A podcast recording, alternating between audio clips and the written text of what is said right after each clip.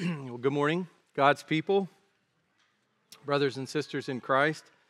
What a blessing to be with you all, and Merry Christmas to you and your families. I pray that this is a time filled with adoration of Christ and filled with joy. Uh, not just a, another day, not just a, a secular holiday, one that many around us are celebrating without knowing what it is that we are worshiping, who it is we are worshiping, and what it is we are celebrating. It is a blessing to be here on Christmas Eve. And I think a service like this, so close to Christmas, has the effect of kind of stopping us in our tracks. Now, we're moving along, as I talked about at the beginning of the sermon last week. We're moving along, we're busy. Uh, maybe not everyone, uh, but many of us are quite busy. Uh, and a service like this on the day before Christmas, on Christmas Eve, has a way of sort of stopping us and situating us in God's truth. It recalibrates us and reminds us why we're even celebrating this time of year. You know, the truth is that we can forget. You think, well, of course we can't forget. I mean, we're Christians. We don't forget what Christmas is about, we don't forget what we're celebrating, but the truth is that we can forget functionally, we can forget practically. Uh, where in the back of our minds, on the back burner, we know it's about Jesus. We know that it is a time of worship. We know that Christmas is all about Christ. But on the front burner, in lived out experience, it really is just the same as everyone around us. And let me submit to you our children are paying attention. And they're not just paying attention to uh, the things we say, they're paying attention to the things we do. They're paying attention to the proportions and the priorities. They're paying attention to what for us Christmas is really about. And so much of how we teach our children is by example. Uh, we can say all of the right things. We can give all the Sunday school answers and tell them over and over again that Christmas is about Jesus. And then we can go and just undermine all of that in the way that we behave, in the way that we conduct ourselves and spend our time, and so on and so forth. So the truth is, we can forget. And so I praise God that today we've been jerked out of all of that and put into this time to worship our King and to truly celebrate Christmas. For today, we shift our focus from the book of Exodus, where we've been for a while. We've been in the book of Exodus for almost two years. And you'll see these posters here on, on the walls if you're visiting with us today. We've been going through, as a church, the book of Exodus, but we're stepping away from that today to look at the Gospel of John.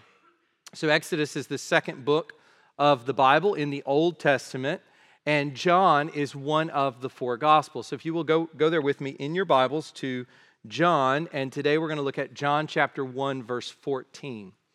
John 1 14.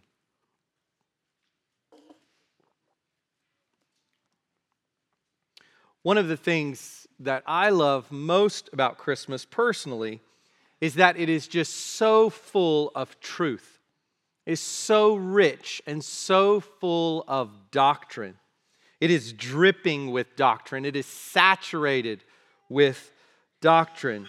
And, and not just truths in general, but the most profound truths the most precious truths of the universe, the most profound things in reality are celebrated at Christmas. And I was telling, I was talking with my mother in law. They visited uh, this, not this past week, but the week before. And I was telling her how much I wish that people really would pay attention to the words of the classic Christmas songs as they're being sung. I mean, it has amazed me. And the principal of our kids' school uh, referred to this uh, when they had their concert a couple of weeks ago. But it has amazed me uh, how sometimes you will, you will listen to versions of these classic Christmas songs, and the very best versions of those songs are done sometimes by unbelievers. people who have no regard for the Christ of Christmas, who do not live for the Christ of Christmas, do not know the Christ of Christmas. But because of God's common grace and because they're made in His image, they have the ability to project these truths with their voice in a way that no one else can.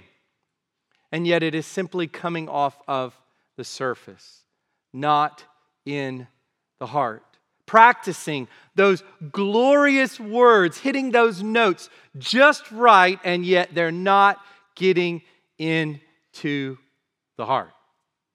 And it just reminds us that our hearts are so cold, they are so hard, and so in need of God's grace. If it were not for God's electing grace and his irresistible call on a human heart, none of us would be saved. None of us would be here this morning truly loving Jesus.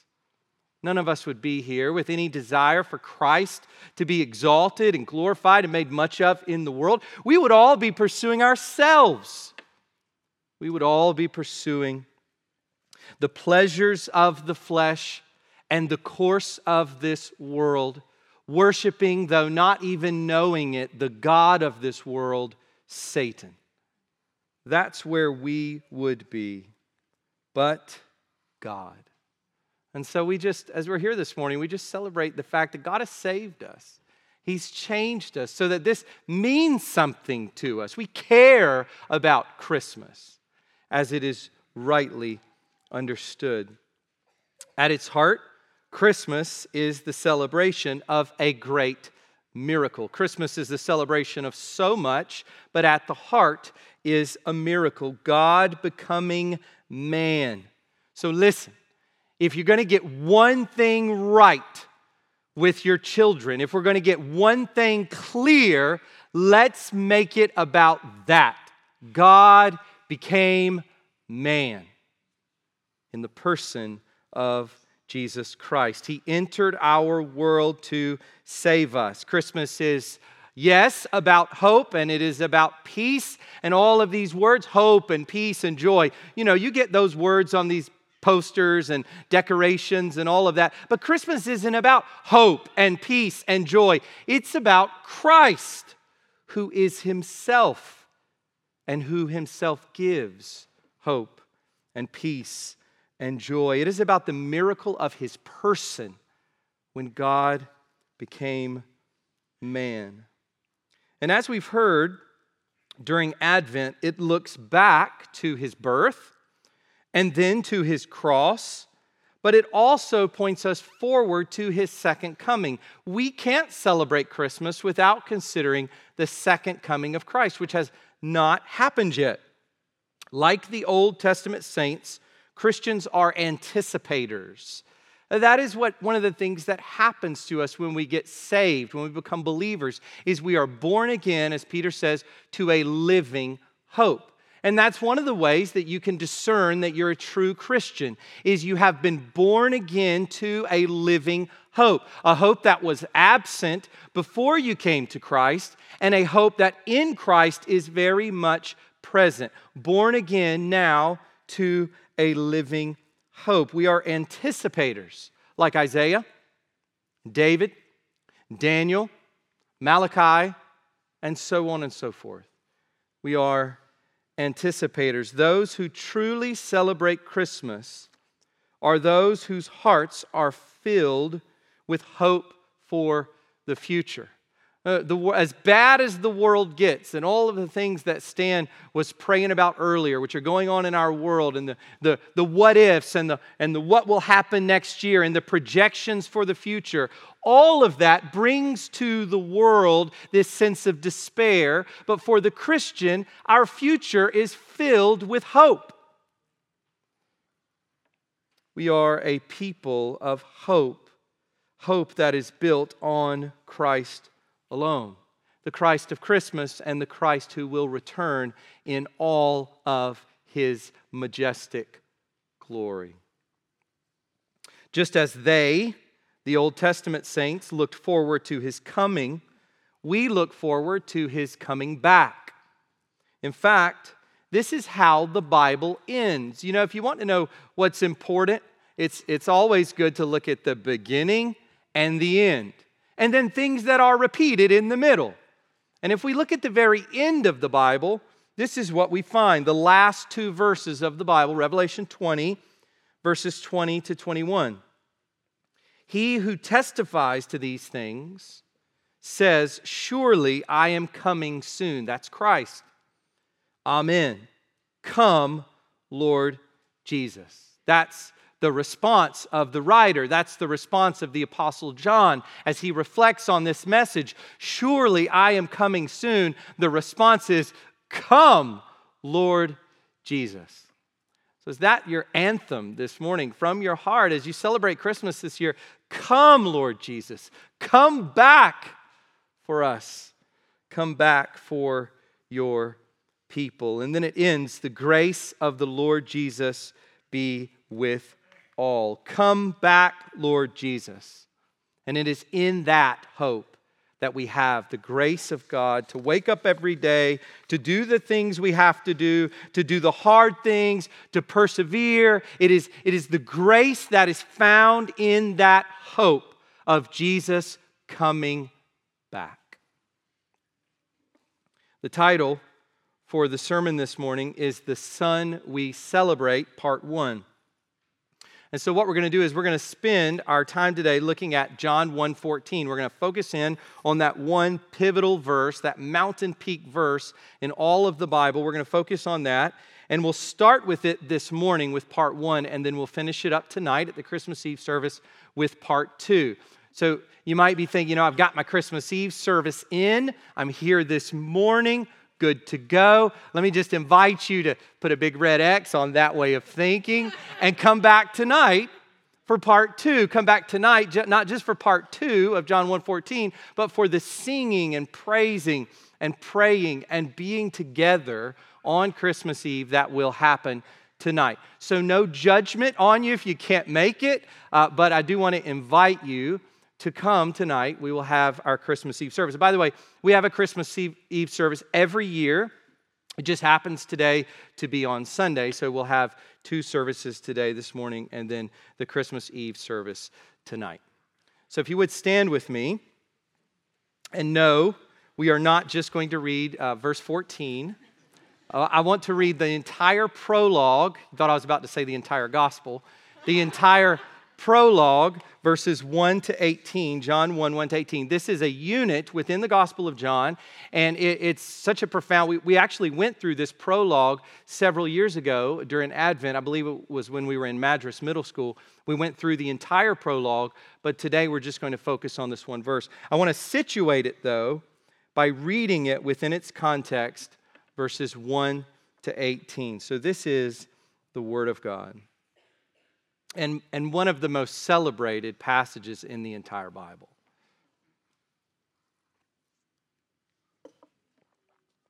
In the beginning was the Word, and the Word was with God, and the Word was God. He was in the beginning with God. All things were made through him, and Without him was not anything made that was made.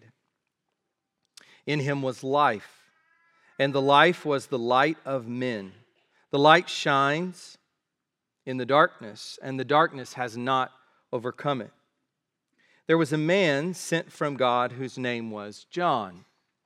He came as a witness to bear witness about the light, that all might believe through him. He was not the light but came to bear witness about the light. This is John the Baptist. Verse 9 The true light, which gives light to everyone, was coming into the world. He was in the world, and the world was made through him, yet the world did not know him. Profound irony. The world he made did not recognize him, did not know him. He came to his own, his own people, and his own people did not receive him. But to all who did receive him, who believed in his name, he gave the right to become children of God, who were born not of blood, nor of the will of the flesh, nor of the will of man, but of God. Not dependent on us, not dependent on our lineage, not dependent on being a descendant of Abraham, but dependent on the grace of God as he works in us to receive this Christ. Verse 14 And the Word became flesh and dwelt among us, and we have seen his glory. Glory as of the only Son from the Father, full of grace and truth. John bore witness about him and cried out, This was he of whom I said, He who comes after me ranks before me, because he was before me. For from his fullness we have all received grace upon grace. For the law was given through Moses, grace and truth came through Jesus Christ. No one has ever seen God, the only God who is at the Father's side, he has made him known. You can go ahead and be seated.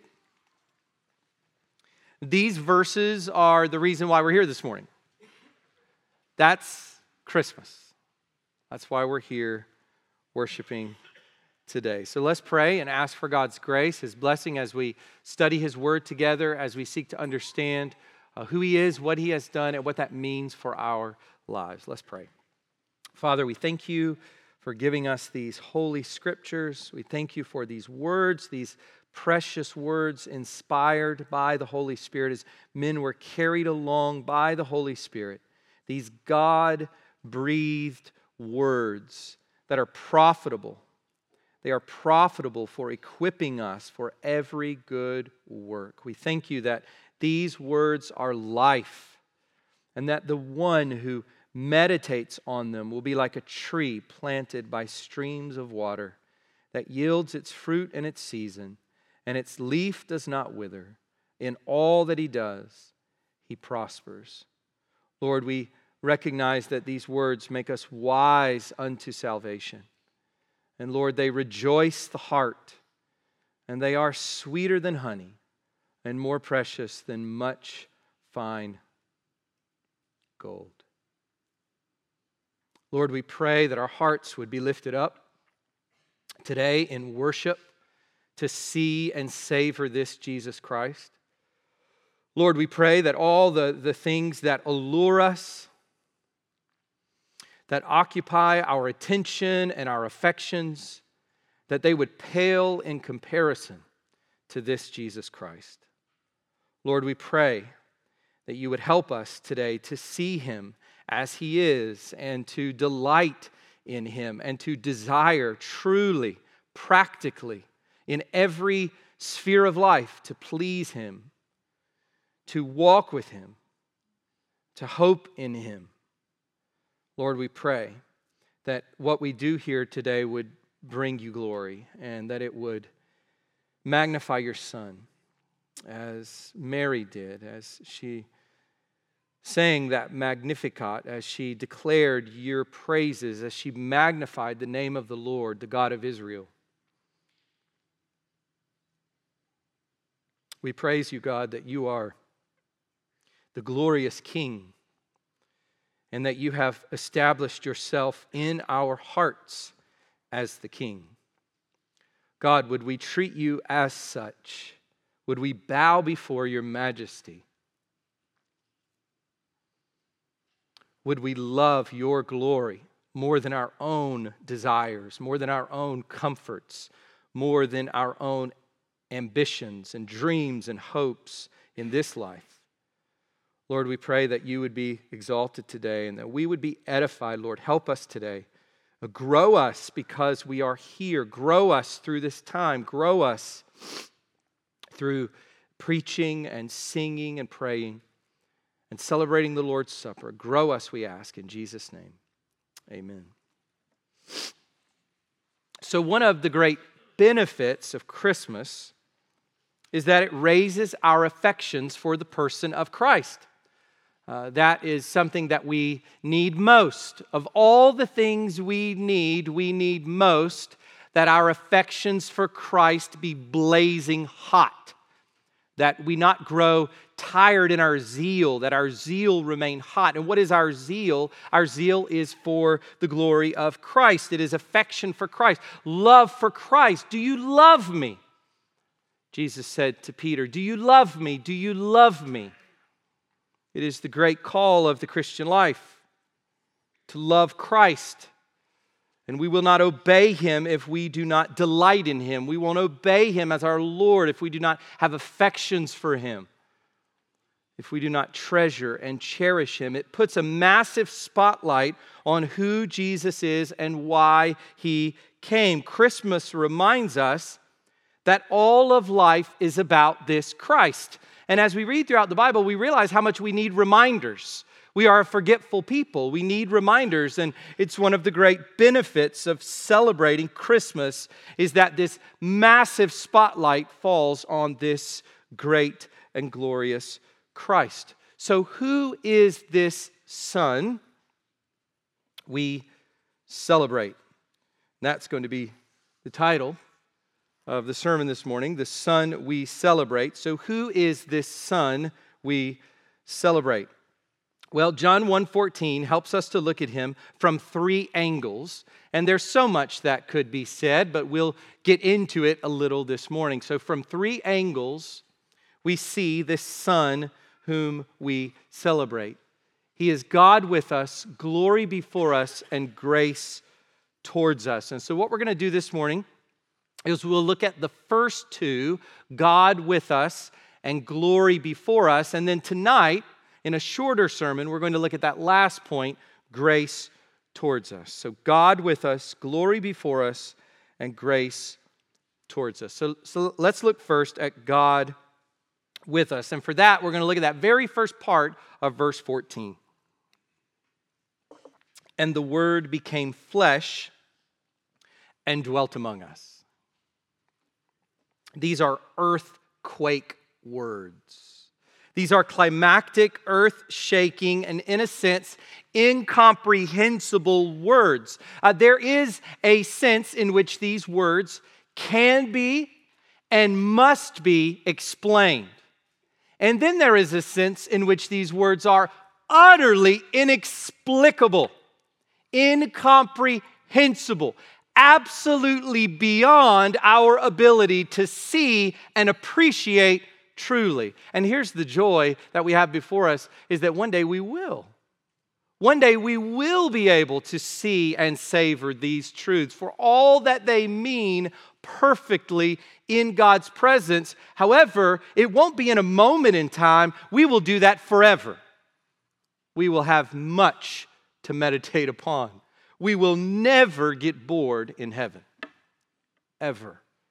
We will have eternity to see and appreciate the glory of these incomprehensible words. We are meant to read these words with utter astonishment, struck down by wonder and awe, and yet lifted up with the most intense joy. All sorts of things are happening or should happen to us as we encounter these words.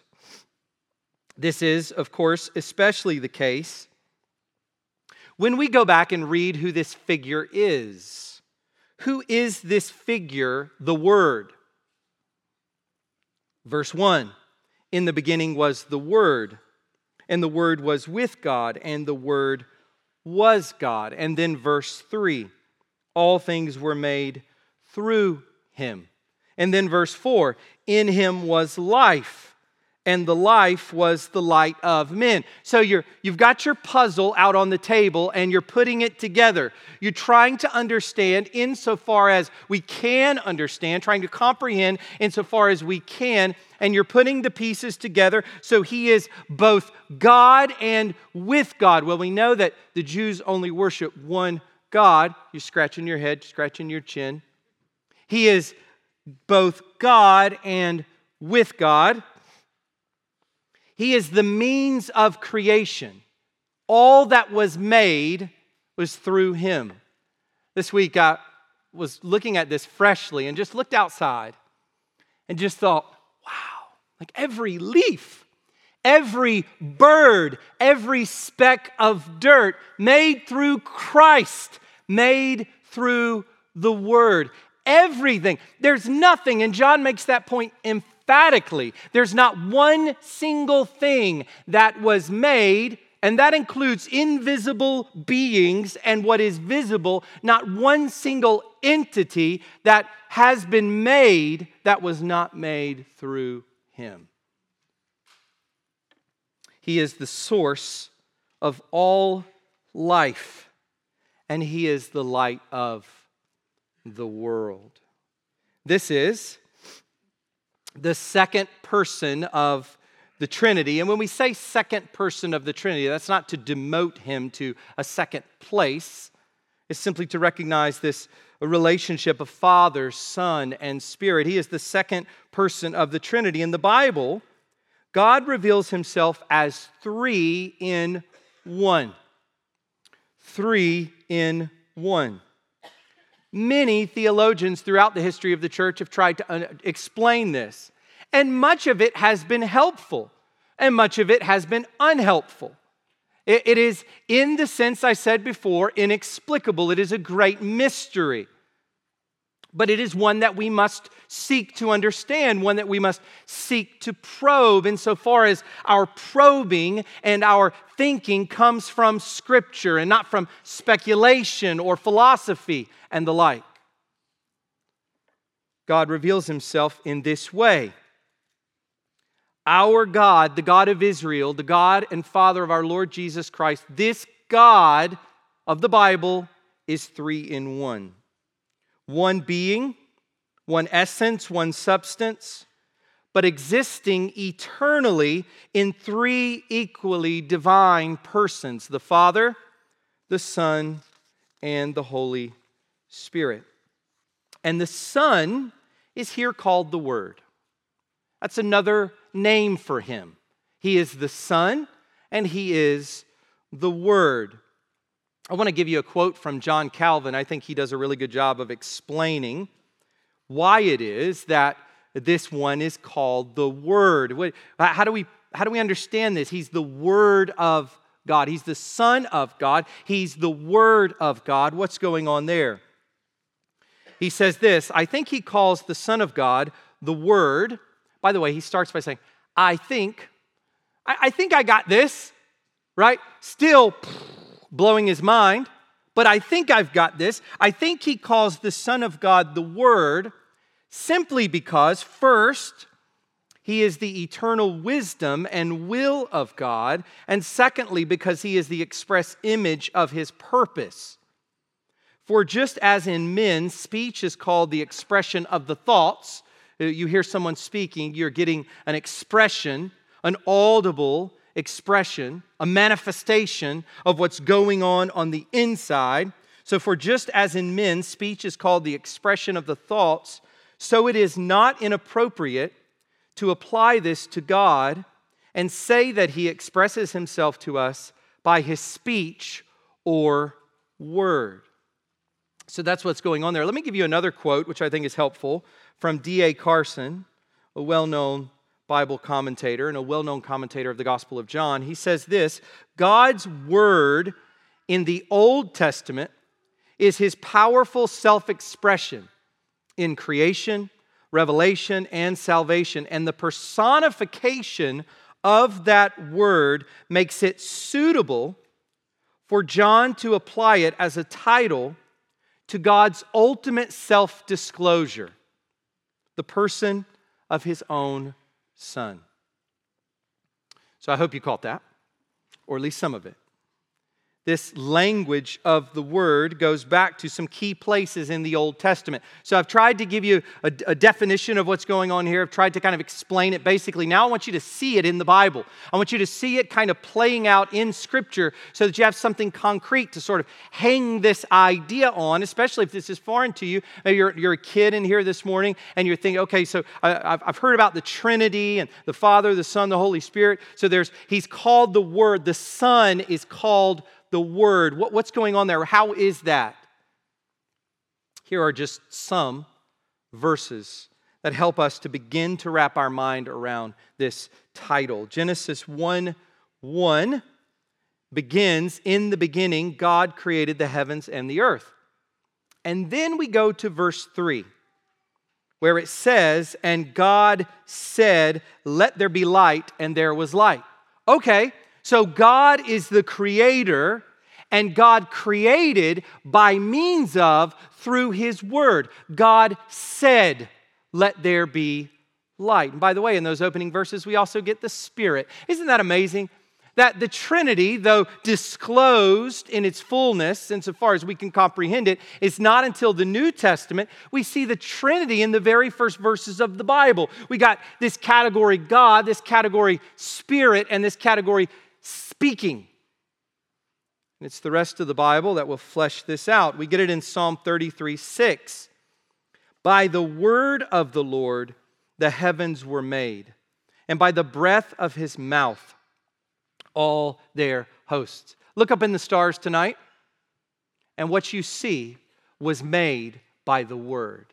What you see there, the glory and the beauty of the galaxies and of the planets that we can see at night, and the sun and the moon, all of that was made by the Word through the eternal Word. Psalm 107, verse 20, He sent out His Word and healed them.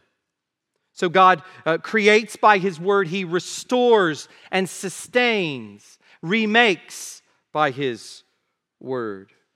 Proverbs 8, verses 29 to 30. There we get this language of wisdom being personified. And when we think about word, we also think of wisdom. Uh, these two are related God's thought, God's, God's wisdom as the eternal God. And this is what it says in Proverbs 8 regarding God's wisdom when he assigned to the sea its limit so that the waters might not transgress his command. When he marked out the foundations of the earth, then I was beside him. God's wisdom. Like a master workman, and I was daily his delight, rejoicing before him always.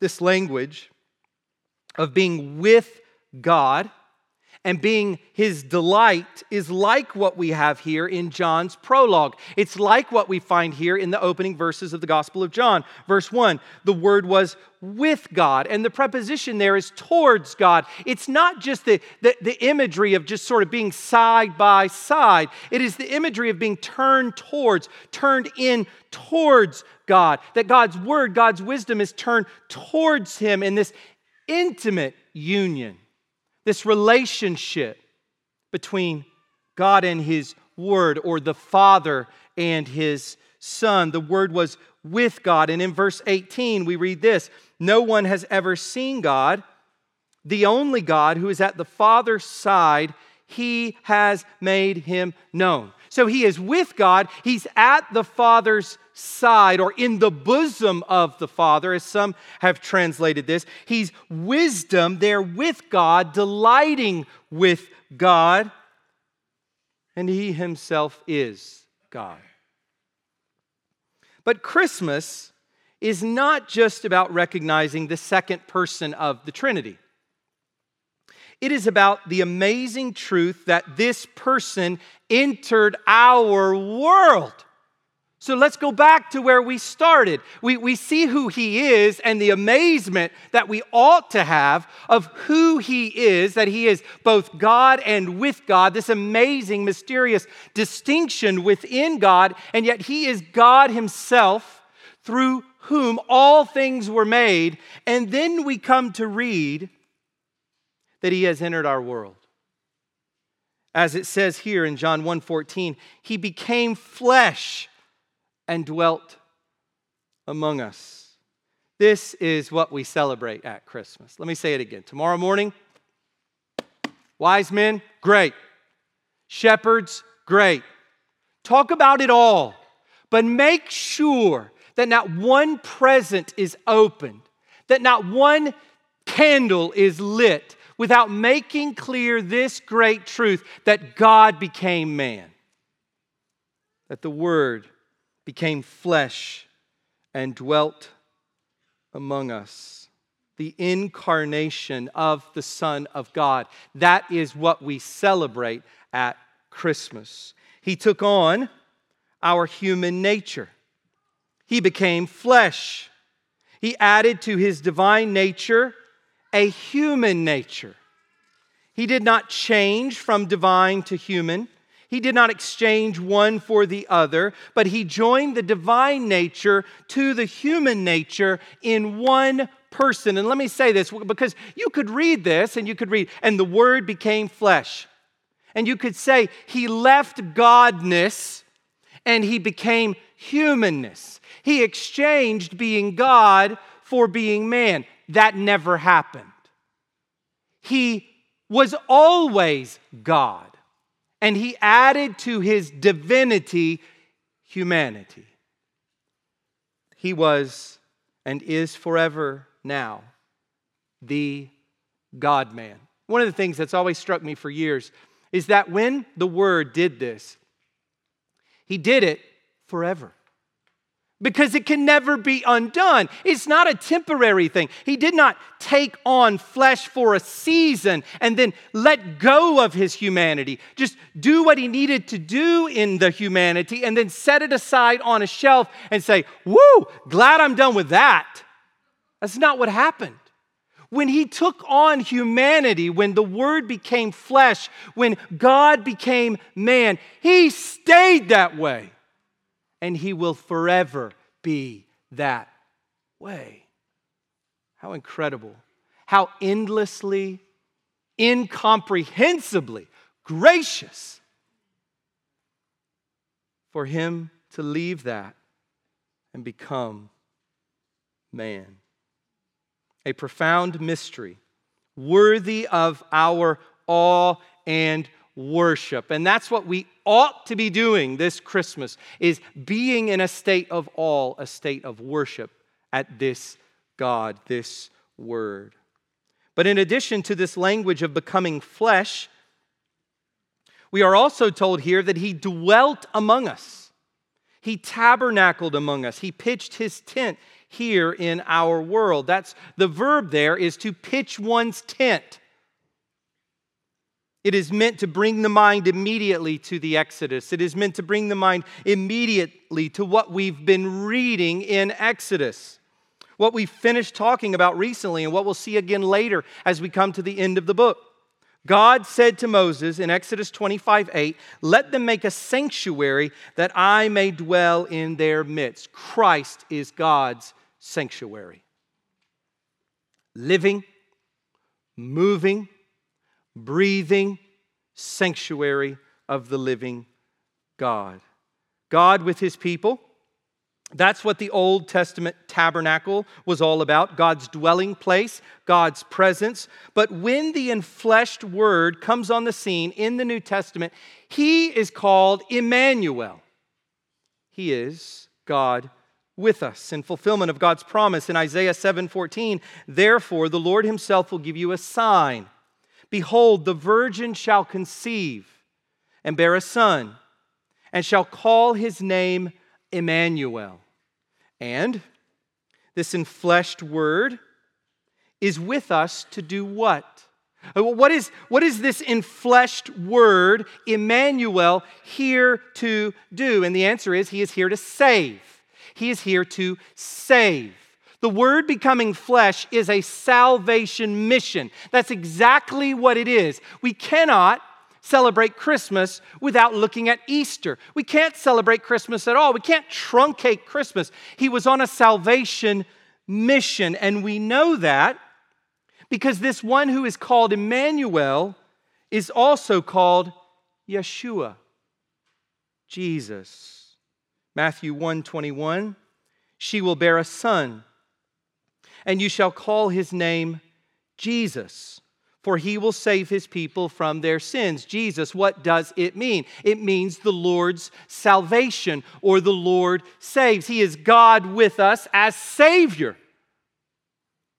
Not just there to behold, but there through whom we are born again.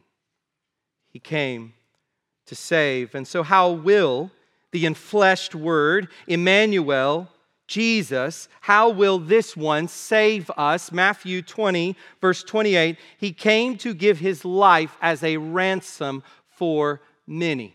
The only reason that any of us are saved this morning, the only reason any of us have righteousness before God's face, He looks at us and He sees righteousness instead of all the darkness of our sin. And the only reason that we have life within us and hope before us is because Jesus substituted Himself for us at the cross. This Emmanuel, this Yeshua, went to the cross and died in our place. That truth is packed into the truth of Christmas. So let me just explore briefly as we finish this point what are some implications of all of this for us? And I just want to give you three, three different implications for us as we reflect on this this Christmas. And, and I think we could say that since this is the core truth of Christmas, we could say that Christmas has at least these three implications. Christmas is enlightening, it is comforting, and it is challenging. It's all of those things. So let me just go through each of those. First, Christmas is enlightening. There are certain truths that we have to know to celebrate Christmas rightly. Robust worship follows from right belief.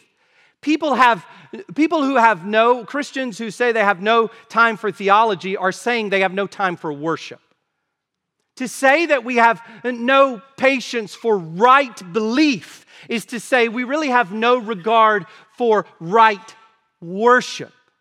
Our worship will be fueled by what we come to know, what we come to see about the living God. We have to understand Him, to know Him, and to exalt Him and proclaim Him. So, Christmas is enlightening. You know, there's a reason that the first 300 years of the church were focused on ironing out who Christ was, who he is, his person. And for some of us who think, well, yeah, the Trinity, okay, yeah, yeah, yeah, yeah. But that's for like theologians and stuff, right? Maybe, maybe you checked out earlier when I was going through all of that.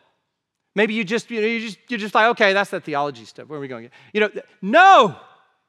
That is the bedrock of our lives. It is a matter of life and death. And why do I say it's a matter of life and death? For three centuries, Christians fought for these truths, to iron these truths out in the great creeds of the early church. And it is a matter of life and death because we know people who, because of their false Christology, are on their way to hell. It is no small thing to be a Mormon. It is no small thing to be a Jehovah's Witness. It is no small thing to pervert the truth of the Trinity and to throw out the deity of the Lord Jesus Christ. It is a matter of life and death forever. This is not merely for the theologians to work out in the halls of academia. This is for every Christian and every Christian parent and for every Christian child to, insofar as we are able, seek to know these truths and to know them well and to know them precisely and to know them joyfully. So, Christmas is enlightening for us. Christmas is also comforting. Christmas tells us we're not alone. You know, maybe you've never struggled with loneliness, but for those who have, they know the sorrow of it, the grief of it, the heaviness of it. Maybe the idea of loneliness just really doesn't mean anything to you because you never really have been lonely. Christmas is comforting because it tells us we are not alone. We are not hopelessly lost. Christ has united himself with us. He has lifted up our nature and he has died in our place. We are certainly not alone. And so, listen, you may feel alone this Christmas, but in Christ, through Christ, you will never be alone, ever. He is the dearest friend. He is the sweetest companion. He is gentle and gracious and kind. And there is no one who can compare to his precious company. We are not alone. The Word has come. The incarnation led to the giving of the Spirit, and the giving of the Spirit is a guarantee that we will one day be with Him. So it's comforting. Through all life's trials, Christ's incarnation is comforting. It's enlightening, it's comforting, and finally, it's challenging. Now, let me say this Christmas should be uncomfortable. I don't mean uncomfortable because you got to make sure you get those last gifts before like two or three o'clock today or whatever. And, and I don't mean it's uncomfortable because you're trying, just you got so much to do and it's stressful or whatever. Christmas should be uncomfortable because of what it calls us to. It calls us to something. Christmas pushes us out. It hurts. It hurts to celebrate Christmas. Why do I say that? Well, that's exactly what Paul says in Philippians 2 as he describes the incarnation of the Son of God, as he describes him going from glory to the cross. And he tells his readers and he tells us to have the mind of Christ, have the same mind that is Christ's. As he went from glory to the cross to save us, what are we to do? Philippians 2 3 to 4 do nothing from selfish ambition or conceit, but in humility count others more significant than yourselves. Let each of you look not only to his own interests, but also to the interests of others. And you might say, Yeah, yeah, yeah, that sounds good. Yeah, give it a shot. Uh, it's painful. That hurts. It hurts because in the flesh, we don't want to consider others more significant than ourselves. We don't want to put self back here and others up here. We want to put self in the front. It is painful to live this. So if you're doing this and it's easy, you're not doing it, right? If you're doing this in your own mind and it's easy, you're not actually doing it. This hurts. It hurt Christ, and it will hurt and cost us. Christmas is immensely challenging. So we see God with us. Secondly, we come to glory before us. Look at the second part of verse 14. So we've read already, and the Word became flesh and dwelt among us, and now we get these words and we have seen his glory glory as of the only Son from the Father. Here we read that Christmas is also about revelation. It is about putting something on display. It is about disclosing truth. It is about showing, about God showing Himself. We know from Exodus that God is focused on his own glory, his great name, his renown. We know that. We've seen that over and over again with the plagues. We saw it with how he dealt with Pharaoh, we see it with how he saved his people. Moses even prays into this reality after the golden calf, which we just looked at, Exodus 32, verse 12. He says to Yahweh, He says, Why should the Egyptians say, with evil intent did he bring them out? To kill them in the mountains and to consume them from the face of the earth. Turn from your burning anger and relent from this disaster against your people. In other words, Moses says, What will they say about you, God? Your name will be smeared in the dirt. Your reputation, your renown will be trampled by those Egyptians, the same Egyptians that you displayed your power for to glorify your name among. What will they say about you? Lord, glorious God. God does everything for his own glory. And that may sound strange to us. Uh, what? I mean, if we do stuff for our own glory, we know it's bad, right? I mean, we know that because when we do it, we're convicted of that. And when we see other people doing it, we don't like it. When people do things for their own, and so that's why in our society there's all these little fake humble words that people say because nobody likes that. Nobody likes it when someone else is about their own glory. And so there's all these little statements that you make to kind of, you know, as preamble for what you're going to say, and all these other things that are just these little trite things that you say in order to avoid the impression that you're glorifying yourself. We see it even in our culture because it's in us. It's innate in us to know that's not good. So when we read that God seeks his own glory, we kind of bristle. But here's the thing what else would God seek? Your glory? No. his own glory. That's the only thing he could seek. It's the end of all things. God seeks his own glory because, of course, God is not an idolater. If God sought anything else, that thing which he sought would be God. Do you understand that? That thing would be God, not him. So he must seek his own glory. And all of that glory seeking culminates in the sending of his son. It's a culmination. The incarnation of Christ at Christmas is a culmination of glory expression. It's a culmination of this God who glorifies himself to the world. As Word and Son, Jesus Christ reveals the Father. John 14, 9. Whoever has seen me has seen the Father. How can you say, Show us the Father? Jesus has disciples who've been with him all this time. They say, Show us the Father, Jesus. We'll be happy if you do that. You've shown us a lot of stuff. We would like to see the Father now, please. Jesus looks at them perplexed and he says, Have you not seen me? If you have seen me, you have seen the Father. And this is precisely what we get in places like Colossians 1:15. He is the image of the invisible God. If you look in the mirror, what you see is yourself. Sometimes you're not happy with that. Sometimes we're not happy with that, right? But we look in the mirror, we see the image of ourselves. Colossians 1:15. He is the image of the invisible God. Hebrews 1:3. He is the radiance I love this verse. He is the radiance of the glory of God in the exact imprint of his nature. That's who he is. As we read here, Jesus is the one of a kind Son of the Father. He alone is able to reveal him, to make him known. This is how we come to see and know God's glory.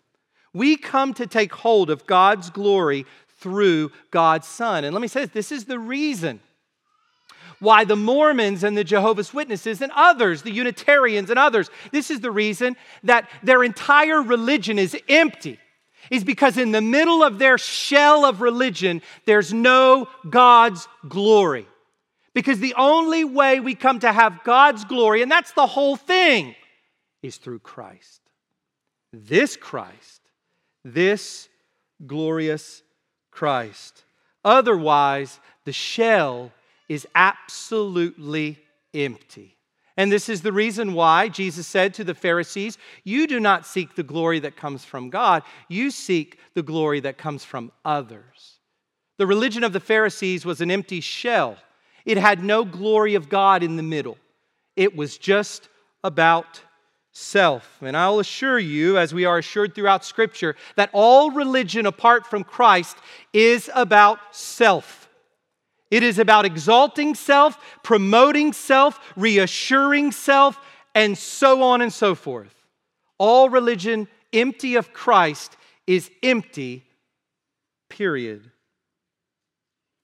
So, as we read this about Jesus being God's glory before our eyes, I think this highlights the importance of our Bibles in two ways. And this is where we're going to end this morning. So, this is a great time to talk about Bible reading in 2024. Um, you know, you might be a, a, New Year's resolution person, you might not be, but let me just encourage you. This is a great time to resolve before the Lord. And by the way, that, you know, signs and seasons and so forth, you know, we recognize that God operates with us in, in these ways. He, he condescends to us, in the, He knows our frame. So, listen, this is a great time to say, I'm going to commit myself to the Word of God this coming year. And one of the ways you can, you can really uh, stamp that into your life is to say, and I'm not going to wait till January 1st. I'm just going to start this afternoon, right? I'm going to start this afternoon. So, I want, to, I want to look at two ways that this highlights the importance of our Bibles. So, first, we see Jesus' glory as we read those who saw it with their own eyes. Let me say that again. We see Jesus' glory as we read those who saw it with their own eyes. When it says in verse 14, we have seen his glory, it's very easy for us to appropriate everything we read in the Bible too quickly, right? We just read it, we say, yeah, we've seen Jesus' glory. Yes, but that's not what that's saying. That is, the disciples who were with Jesus saw his glory. They saw his glory on dirt roads. They saw his glory in the temple precincts. They saw his glory in synagogue. They saw his glory from house to house and on mountains and in fields and on the sea. They saw his glory at the tomb of Lazarus. They saw his glory on Golgotha. They saw his glory throughout his ministry. That's what that's about. 1 John chapter 1 verses 1 to 2 that which was from the beginning which we have heard which we have seen with our eyes which we have looked upon and have touched with our hands concerning the word of life the life was made manifest. And we have seen it. I mean you just can't read this without the excitement. And we've seen it. And we testify to it and proclaim to you the eternal life which was with the father and was made manifest to us. We've seen him he is glorious we've seen him when we read their words, we see Jesus' glory through their seeing. John 2:11 This, the first of his signs Jesus did at Cana in Galilee and manifested his glory, and his disciples believed in him. There were eyeballs who saw, there were eyeballs that saw Jesus do that. There were eyeballs, human eyes, that saw Jesus walk on the sea that saw him calm the storm, that saw days old dead Lazarus come forth. There were people who saw that and heard that. There were people who touched Jesus' arm, who hugged Jesus, who looked into Jesus' eyes, who ate with Jesus, and they wrote it down for us. We cannot think to see Jesus' glory without reading the glory seeing of these followers. 2 Peter 1 16 to 18. For we did not follow cleverly devised myths when we made known to you the power and coming of our Lord Jesus Christ, but we were eyewitnesses of his majesty. It's almost like they're shaking us and saying, Oh, you must believe we saw it. You must believe. We were eyewitnesses of his majesty, for when he received honor and glory from God the Father, and the voice was borne to him by the majestic glory This is my beloved Son, with whom I am well pleased. We ourselves heard this very voice borne from heaven. Well, we did. We heard it. For we were with him on the holy mountain. When we read these words, we see this glory. We're not going to make it through the Christian life without these precious words. We need them every single day. You, we don't go a day without eating. We don't go several hours without eating. We go often without this spiritual food, this plate of glory. We need lots of plates of glory to get through this life and not fall away and not crumble in sin and not pursue idols and not make a mess of our marriage and not ruin our time with our children. We need plates of glory every single day for every single year that we live. Second, as we see Jesus' glory, we become like him. And we all with unveiled face, 2 Corinthians 3:18, and we all with unveiled face, beholding the glory of the Lord, are being transformed into the same image from one degree of glory to another. For this comes from the Lord who is the Spirit. In other words, the call of Christmas is a call to take up and read. It is a call to see the glory of the Son of God and to be transformed into his glorious likeness. We will not become more like Christ without this word. This is God's means. He's not going to drop sanctification in your lap. Maybe you're here this, this morning and you're thinking to yourself, you know, I just don't feel like I've grown very much in you know, this year, last decade. I'm just the same place. I'm still doing the same old junk that I was doing back then. What in the world? Like, why, why am I not growing?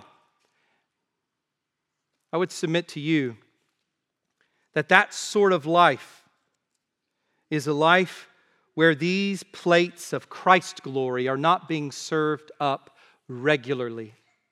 We desperately need them. Listen, this is God's means.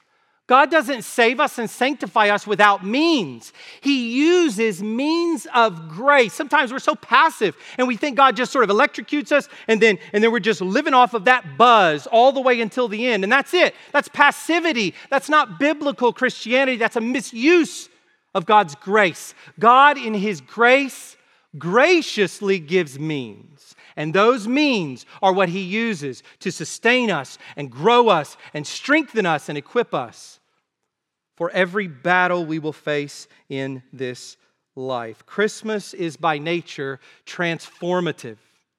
To celebrate Christmas is not to worship from afar, but it is to be united to the Son and to reflect His glory in the world. Let's pray.